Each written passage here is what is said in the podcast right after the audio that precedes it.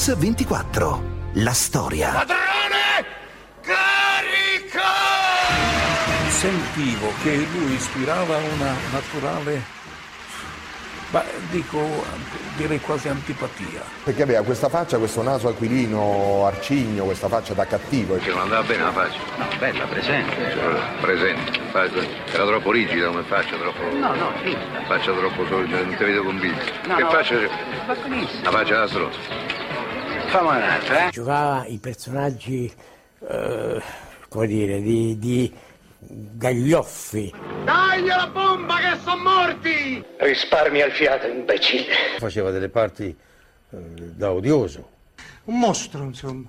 Un mostro, un mostro. Certo, era così, questo alto due metri, questo eh, severo interlocutore, però era anche molto timido, molto discreto, fragile. Dietro questa corazza di guerriero si nascondeva in realtà una marmotta impaurita. Era un uomo molto vulnerabile, era assurdo, un uomo di 70 e passa anni, col successo che aveva venerato, premiato in tutto il mondo, vincitore di Cannes, nomination all'Oscar, qualunque tipo di premio possibile. Ehm, bastava una critica negativa eh, per mandarlo in depressione, per distruggerlo. Un gigante timido e insicuro che nascondeva un uomo fragile, perfino impaurito. Per tutti Vittorio Gassman era quello che si vedeva sullo schermo, l'italiano cinico, donnaiolo, superficiale, un po' spaccone, insomma il personaggio che dagli anni 60 in poi lo ha consacrato tra i grandissimi del cinema italiano. Invece Gassman era tutt'altro. Quello che vi raccontiamo oggi allora è la storia di un Gasman inedito, privato, segreto. Tre film di Gasman, tre pezzi dello spettacolo italiano, I soliti ignoti.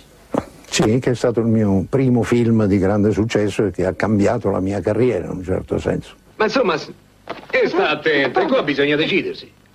Eh, lo volete fare lo scopo, sì o no? Ci state o non ci state?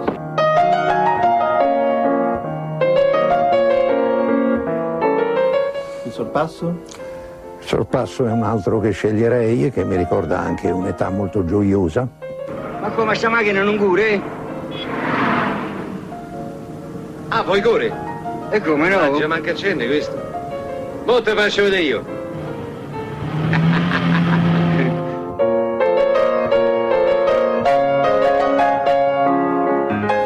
Brancaleone. È Brancaleone che era simpatico. Stare attenti.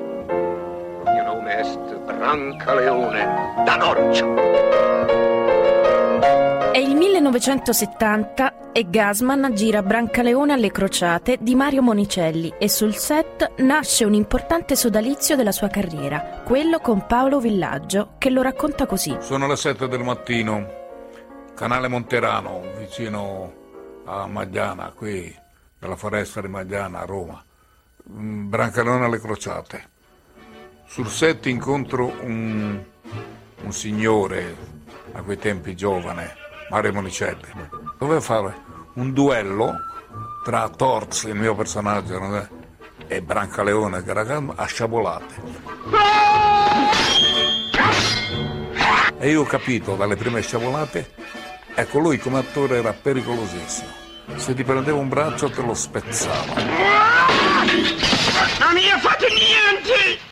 All'una pausa, pausa, io e Gasman siamo rimasti uno di fronte all'altro.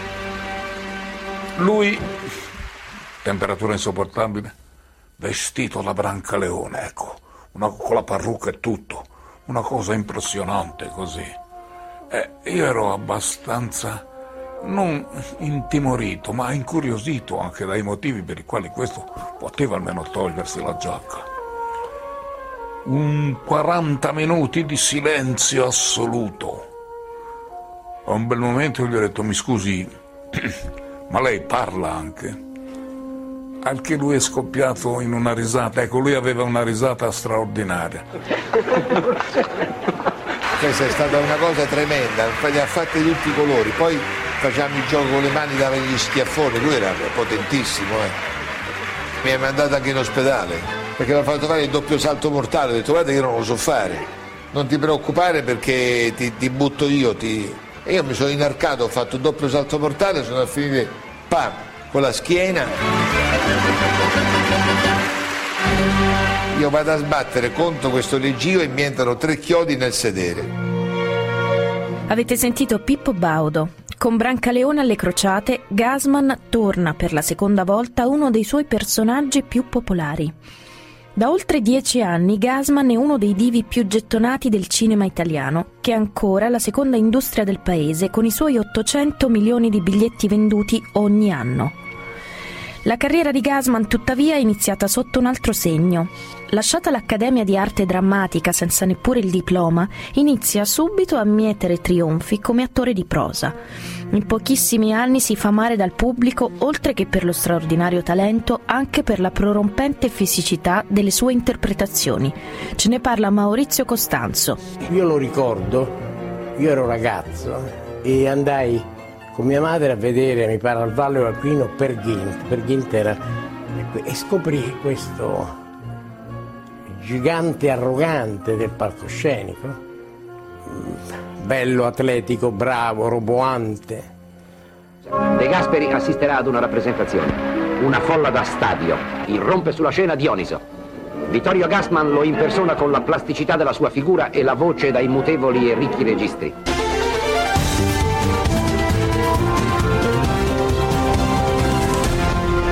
Mix 24. La storia.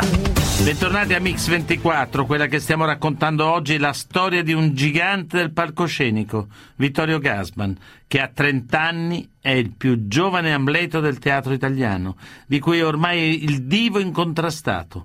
Qualcuno addirittura parla di una vera e propria gasmania, ce ne parla il figlio Alessandro. Fu il primo Amleto giovane, come in realtà poi dovrebbe essere sempre. Quindi questo già fu occasione di... e poi questa grande forza, questa grande tecnica vocale, questa straordinaria eh, presenza scenica. Morire, dormire, dormire,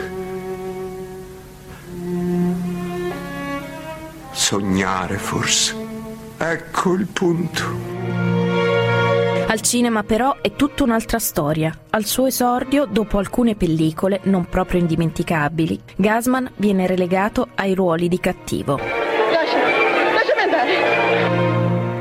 In Riso Amaro, Gasman è Walter, un cattivo d'antologia. Paradossalmente proprio il successo di questo film sembra allontanare per lui la possibilità di ruoli da vero protagonista.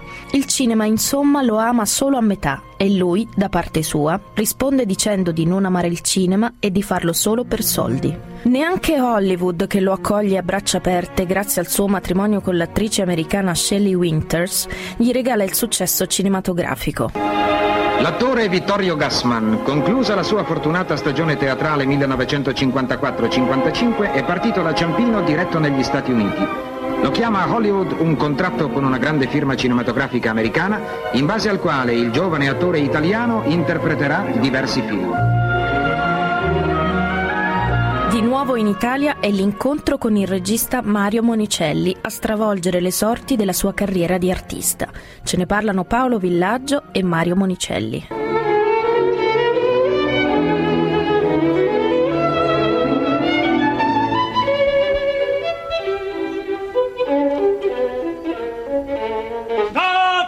Monicelli, quando l'ha raccolto da Hollywood, dove aveva sposato Shelley Winter e faceva delle cose oscene, gli ha fatto fare soliti ignoti e ha capito che aveva bisogno di alcune modifiche. Era un bell'uomo, alto, snello e così, quindi tutto un po'.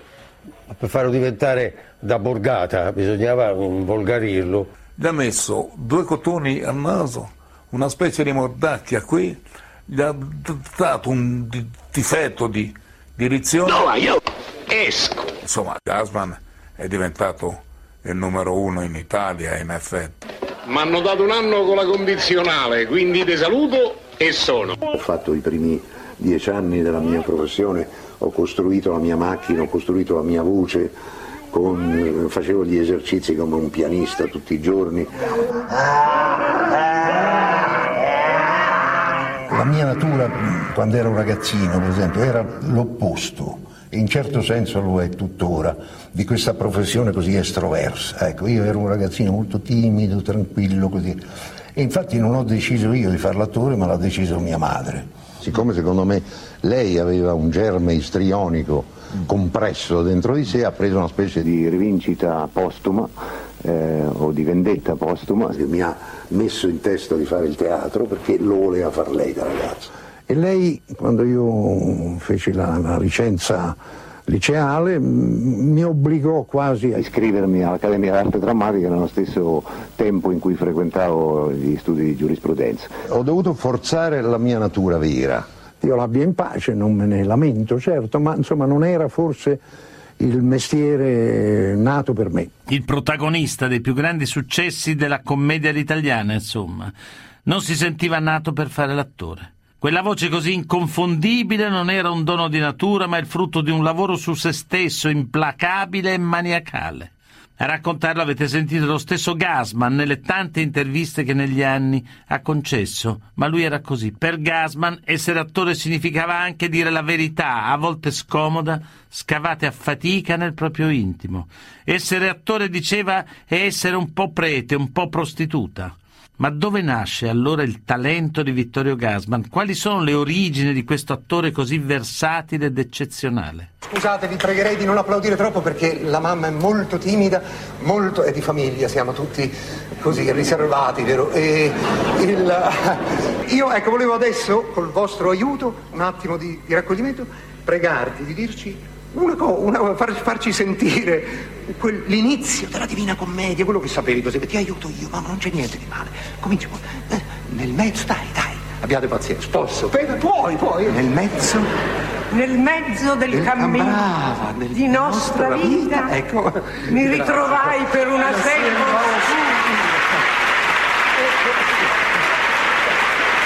Scusate, non la emozionate. Che la diritta via era, era- smarrita. Ecco bene, sì. Ai, quale a dir qual era Sì, e cosa oscura. sì. Ecco, sta prendendo Questa selva selvaggia ed aspra e forte Molto. che nel pensier rinnova la paura. Sì, senz'altro. eh, Tanto è amara che poco è più forte. Molto bene, sì, dopo magari... Ma per ridir del ben chi vi trovai, dirò delle altre cose che io vossi. Sì, Pippo, ti, ti prego, presentala al maestro Simonetti. Pochi giorni dopo questa puntata di Canzonissima del 1972, in cui Gasman ha finalmente offerto alla madre un palcoscenico per il suo inespresso talento istrionico, Luisa Ambron Gasman muore. È la fine di un dialogo che per tutta la vita è stato tanto importante quanto conflittuale, come spiegano Paola e Alessandro, figli di Vittorio Gasman. Una madre estremamente presente, incombente, possessiva e un padre molto affascinante perché scomparso presto, quindi non- senza arrivare ai difetti, diciamo, e eh, così un po' mitizzato. Il ricordo più forte che ho di mio padre, diceva mio padre, era un giorno che facevamo la doccia insieme e il fatto di sentirmi sotto a questo gigante che mi copriva dall'acqua era talmente grande che l'acqua non riusciva a raggiungermi perché il corpo di mio padre copriva, come abbracciare questo torace immenso. E- Ed è una cosa che mi dà molta emozione e che eh, ho ritrovato nel mio rapporto con mio padre perché mi ricordo che il pomeriggio io ero Spesso facevo il tra virgolette pisolino con mio padre sul divano e dormivo con la testa sul petto di mio padre, che aveva un petto gigantesco e questo petto che si alzava e si abbassava era molto simile alla descrizione che mio padre fa di suo padre sotto la doccia e, e- e immagino sia la stessa sensazione che abbia mio figlio quando fa il pisolino con me, essendo anch'io insomma un, un- un- un omone. Eh. È passato a te lo scettro di padre. Solo tu puoi tenerlo in pugno. Il rapporto con il figlio maschio è sempre stato molto, molto forte per lui, molto spesso soprattutto negli ultimi spettacoli che ha fatto, sia vabbè, anche a parte la fabulazione in- di padre in figlio sicuramente, nel Moby Dick il passaggio del testimone tra il capitano Acab e Ismaele, che era il personaggio che interpretavo io, era molto simile a un rapporto tra un padre che alla fine di una carriera che lascia il testimone ha un figlio che fa il suo stesso mestiere. Sei fedele, ragazzo. Come la circonferenza è fedele al centro. Dio ti benedica per sempre. Ma altre interpretazioni in film magari meno personali, tipo tipo Caro papà di Dino Risi. Il rapporto padre-figlio, il, il tema diciamo maschile verticale, con tutte le responsabilità e le, ancora le contraddizioni, le ambiguità che ne seguono, è uno dei temi che mi hanno sempre proprio commosso di più. Se negli ultimi tre film che ho fatto con Risi ci sono dei coprotagonisti e colgo l'occasione per citare quello che eh, è il coprotagonista di questo film, Stefano Madia, che fa il figlio e che eh, si trova uno spazio, come usa dirsi, valido e che secondo me l'ha giocato molto bene. Fino a 18 anni mi hai tenuto in collegio dei preti irlandesi. Beh. Il nuoto, il tennis, lontano dalla realtà. Ho avuto per compagni degli stronzi, vivevo da stronzo fra gli stronzi. Hai fatto anche prendere lezioni di ballo. Eh certo, ti ho dato quello che io non ho avuto. Che credi? All'età tua io ero in montagna a sparare ai tedeschi. Ci avete rotto i coglioni coi partigiani e con la resistenza. Smettila. Siete diventati peggio dei garibaldini. Una retorica che fa schifo. Adesso basta. Guarda che non ti permetto di insultare il mio passato, sai. Il tuo presente fa ancora più schifo del tuo passato. E adesso l'ho fatto apposta.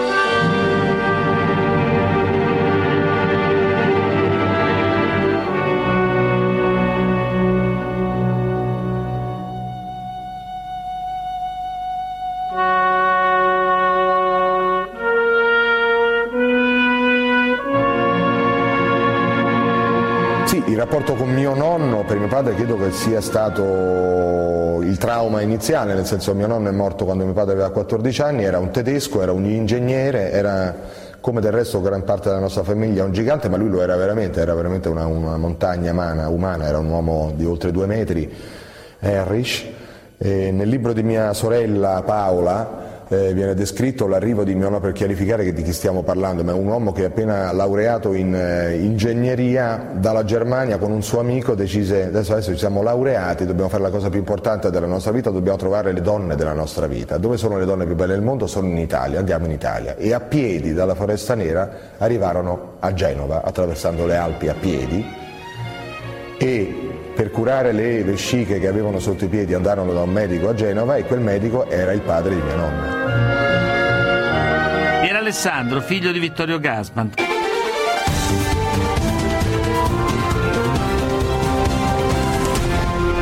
Mix 24, la storia. Bentornati a Mix 24. Oggi stiamo raccontando la storia di Vittorio Gassman. Nato il primo settembre del 22 a Genova, presto si stabilisce a Roma.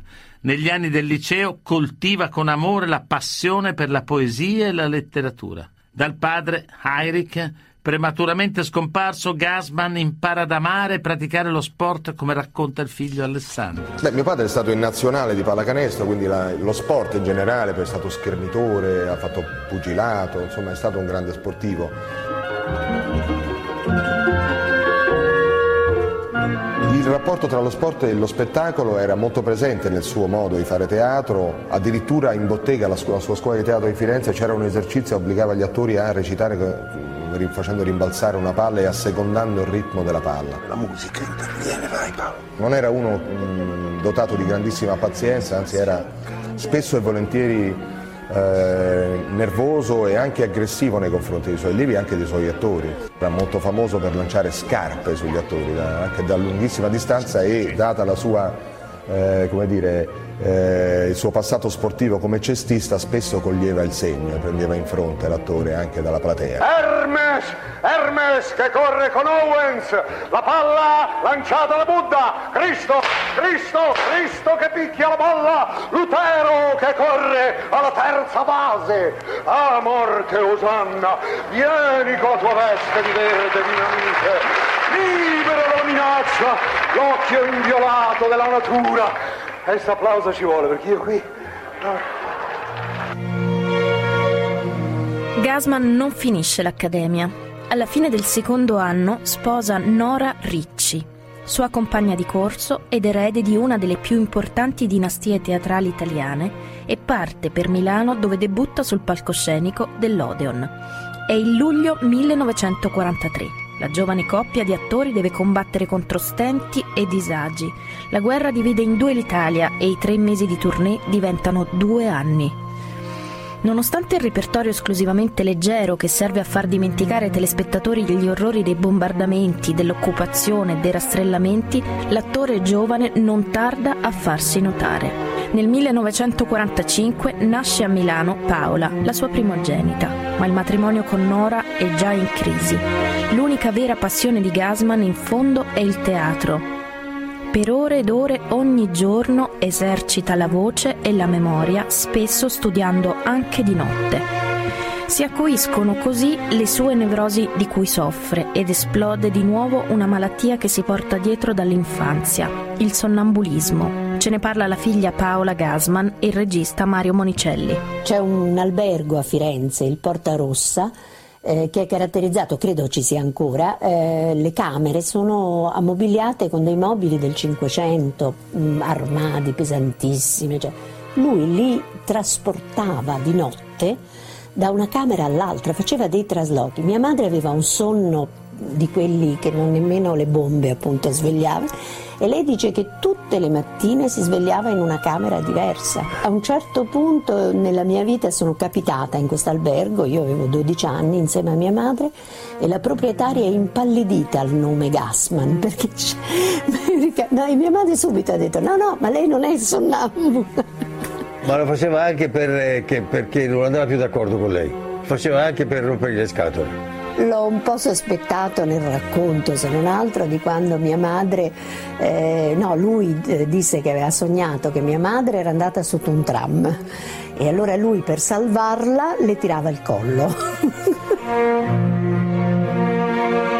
Nonostante la razionalità dell'uomo, Gasman era vittima di irrazionali manie come raccontano Alessandro, il figlio, Paolo Villaggio e Mario Monicelli. Era un igienista, disinfettava sempre le forchette, i coltelli e i bicchieri con limone. In città che riteneva non sufficientemente pulite al suo modo di vedere, fingeva sempre un male alla mano, quindi quando gli chiedevano la mano diceva scusi le do il dito, ho la mano rotta, scusi, dava sempre il dito il gomito addirittura, apriva i bagni con i gomiti, faceva queste cose qua. Scriveva, scriveva sempre. E allora a un certo momento andai a vedere e disse, ma che stai scrivendo? Che cosa scrivi sempre? E dice, mi scrivo quello che farò, quello che devo fare, una cosa fra... Dico, ma perché? Che ti frega? E si scriveva quello che avrebbe fatto anche fra sei mesi, fra un anno. Si andava dovunque, lui tirava fuori il foglietto, cosa guardi? E dice, guardo quello che, sta, che sto per fare. Lui ogni anno a Capodanno mi portava un bigliettino nel quale mi scriveva gli auguri. La nostra è un'amicizia di frontiera. Qualche volta ci incontriamo al confine, entrambi ricchi di solitudine vera, che l'uno all'altro rende caro e affine. Tutti presenti al Dazio in carovana, con 61 bauli colorati. Io ho un SSR pieno di fogli appuntati e nessuno dei due paga dogana. Un giorno Paolo rifaremo un viaggio con un bagaglio al fine unificato. Tu userai il mio rigore un po' malato, io la fragilità del tuo coraggio. Ti voglio bene, Vittorio. Accanto alle nevrosi e alle tante fragilità ci sono anche naturalmente qualità straordinarie. Non solo il grande talento di attore che tutti conoscono, ma le virtù private di un uomo colto, intelligente, dalla risata indimenticabile, come dice Villaggio, e dalle trovate fulminanti. Ce ne parlano Mario Monicelli ed Ettore Scola. Aveva una memoria di ferro, faceva delle scommesse. Se lui una pagina di un libro normale, eh, così, la, la, leggeva due volte, scommetteva che la ripeteva da, da, da cima a fondo e lo faceva. L'intelligenza di Gasman era la sua eh, attrattiva maggiore per me, cioè, sapevo che si parlava con un uomo di grande intelligenza, di grandi interessi culturali, di grandi letture. Era un attore anche delicato, un attore tenero, tutto era un attore, grande, grande attore, grande. Lui aveva una qualità rara che nessuno gli riconosce, ma io, che l'ho vissuta nei momenti più belli, era la persona più divertente in assoluto, più creativa anche, che abbia mai conosciuto. Un mattatore capace di ridere degli altri ma anche di se stesso. Nel 59, dopo il trionfo dei soliti ignoti, la RAI affida a Gasman uno show tutto suo, il mattatore appunto. Gasman trasforma il varietà del sabato sera in un programma che non somiglia a nessun altro. Mette in scena se stesso e la sua biografia d'attore, spesso convocando i protagonisti dei fatti narrati a interpretare se stessi. Esibisce le sue manie, le sue idiosincrasie, le sue debolezze, insomma tutta la sua grandezza. Rallegramenti, rallegramenti anche per l'altro meraviglioso premio che ti hanno dato, caro Vittorio. La mappa d'argento, Mappa esattamente. d'argento, sì, molto sì. bella, sì, sì. Sì, naturalmente credo di essermela meritata. E molla qua, ma che, che- c'entri tu, vorrei sapere? Ma come si permette? Ma che davvero davvero ti credi che il premio te, te l'hanno dato te? Ma guarda, guardami bene. La parrucca sbassata, il naso rifatto, il, il labbro gonfio, il- l'accento romanesco, la, la, la zeppola.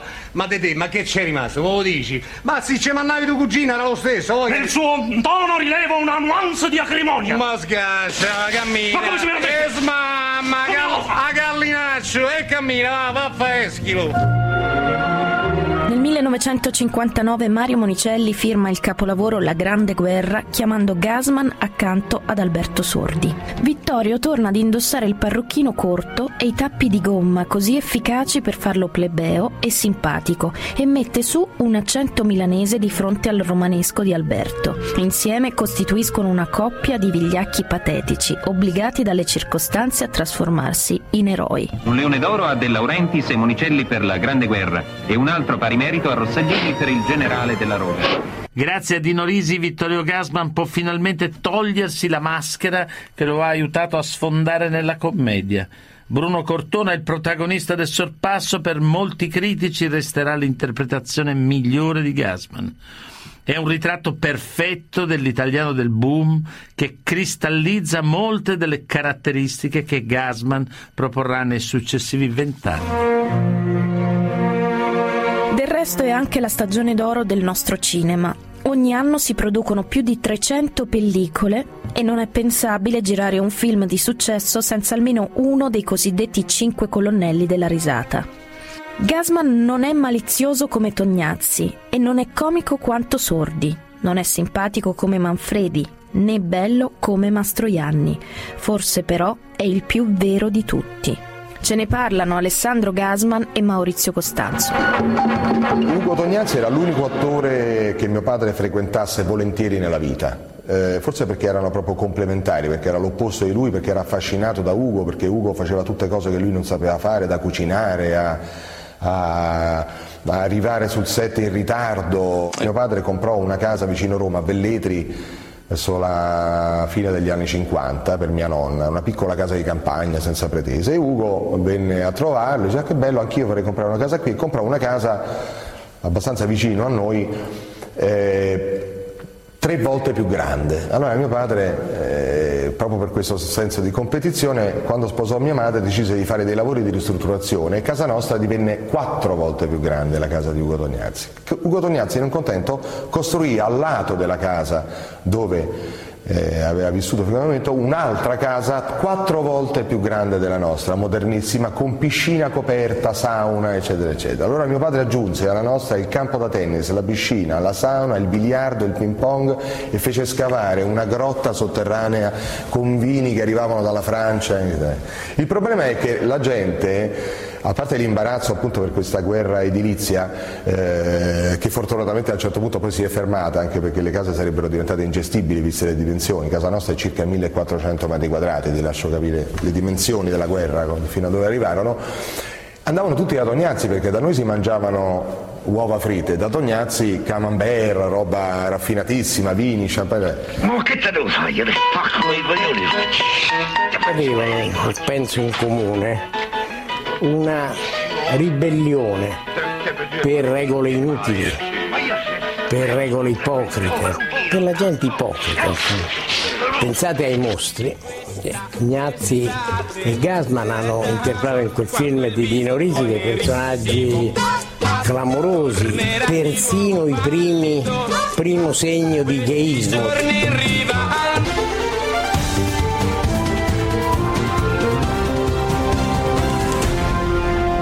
Mix 24. La storia. Bentornati a Mix24. Vittorio Gasman è anche un uomo che ha amato molto. Quattro mogli, cinque figli e poi tante, tantissime storie d'amore, vere o presunte. Ma ancora una volta l'immagine pubblica non corrisponde affatto alla realtà della vita privata. Se si guarda un po' in profondità di quello che hanno raccontato i rotocalchi e i cinegiornali, dietro le apparenze del Don Giovanni si nasconde un uomo complesso e tormentato. Così risponde nel 93 a Gigi Marzullo. L'amore. Lei ha bisogno di protezione, le donne spesso chiedono protezione agli uomini. Com'è andata sinora? Ma io, io Com'è di- stato lei innamorato? sempre che, che- che bisogna ribaltare questo rapporto, è la donna che deve proteggere l'uomo.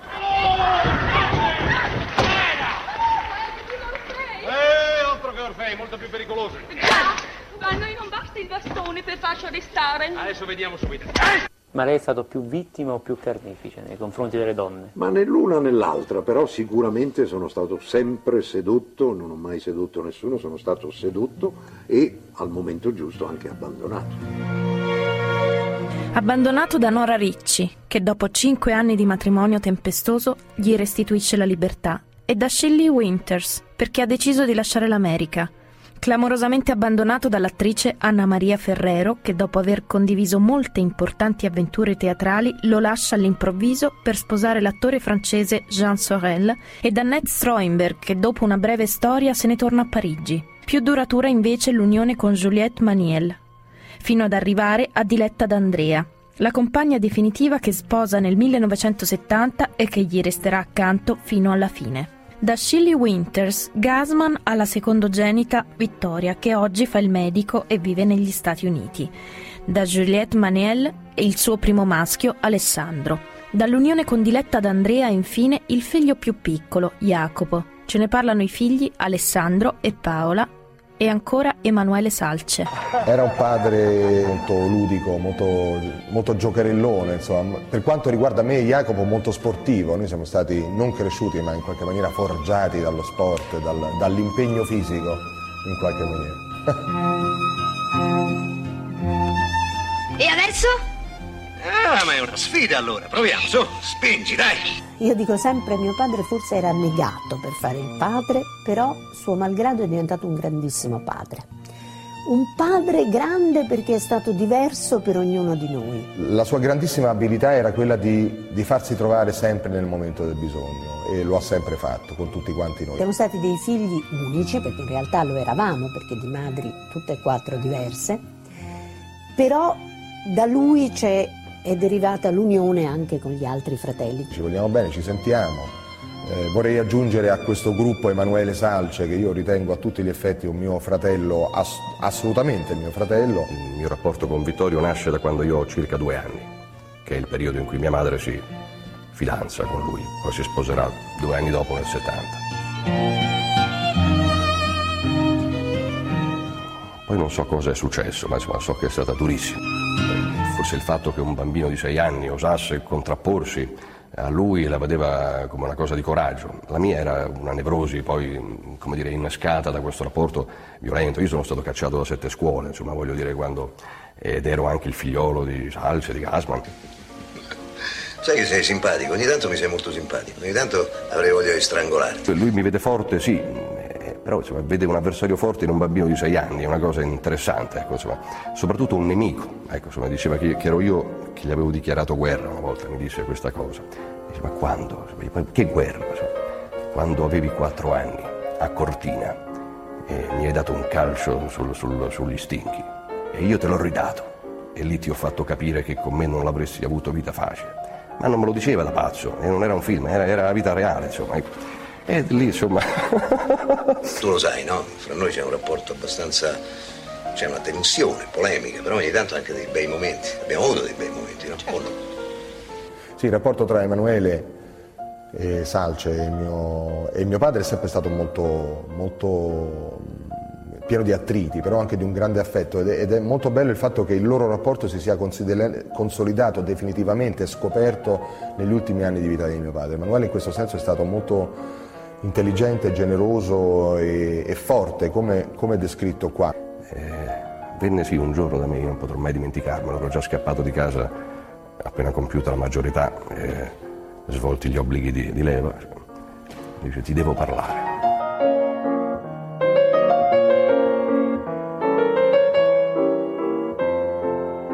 Credo che fosse quasi dentro di sé avesse la convinzione che sarebbe morto di lì a poco, come se volesse il mio, il mio perdono ecco, per, insomma, per, sbrigare quelle formalità diciamo, terrene che gli avrebbero poi consentito un, un trapasso più semplice. A un certo punto diciamo, della sua vicenda esistenziale ha scoperto di non avere più vent'anni, a 60 anni. Gli mancava un po' di fiato sulla scena, non faceva più le capriole e dice ma che anch'io sono come gli altri. Io sono Gasma, ma come mica, mica so come... Che c'entro io con, con questi? Cioè.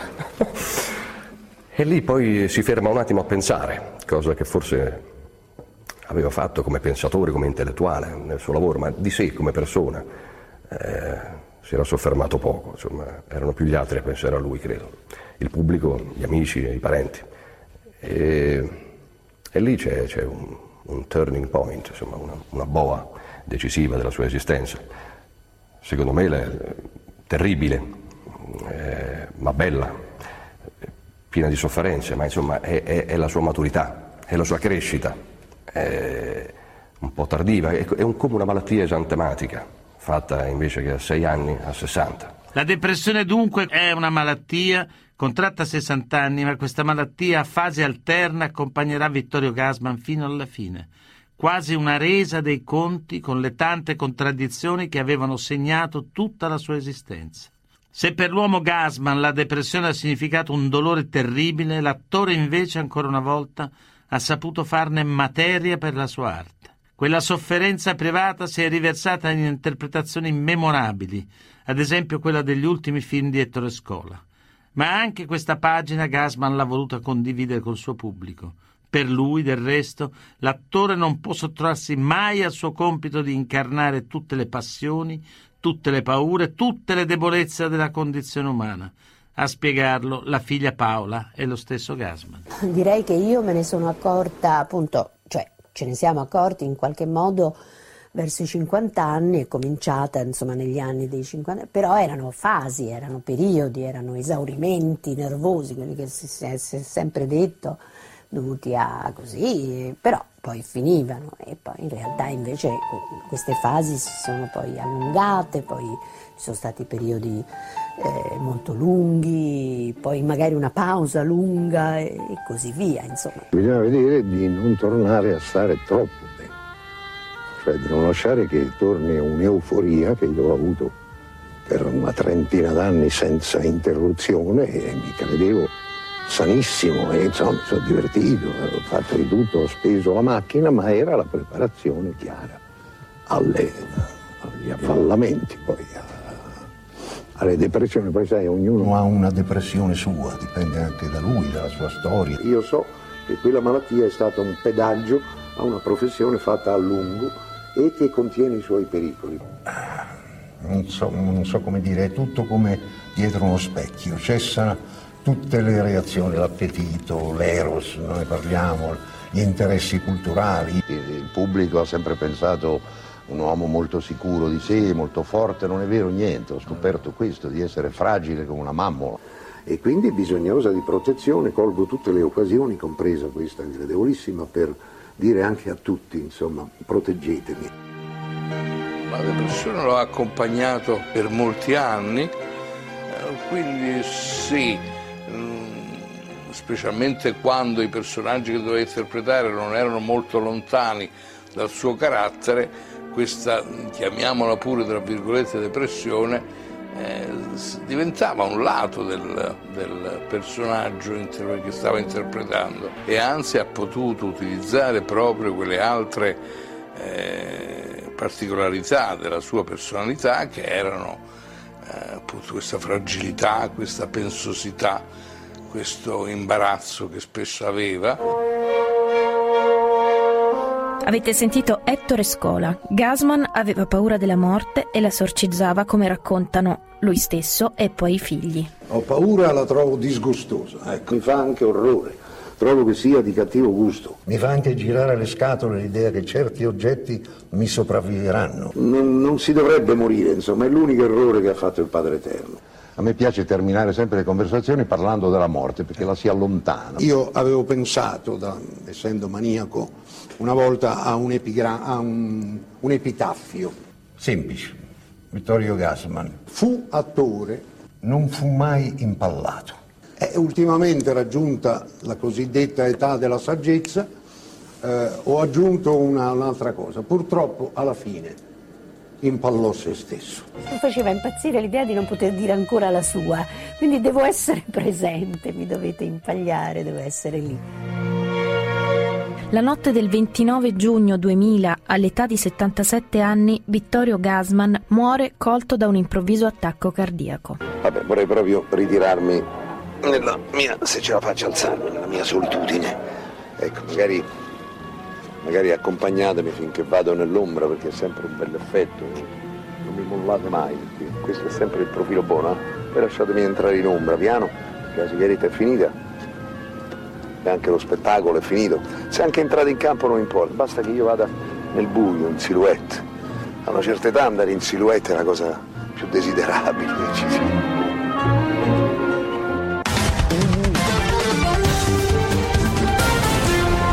Mix 24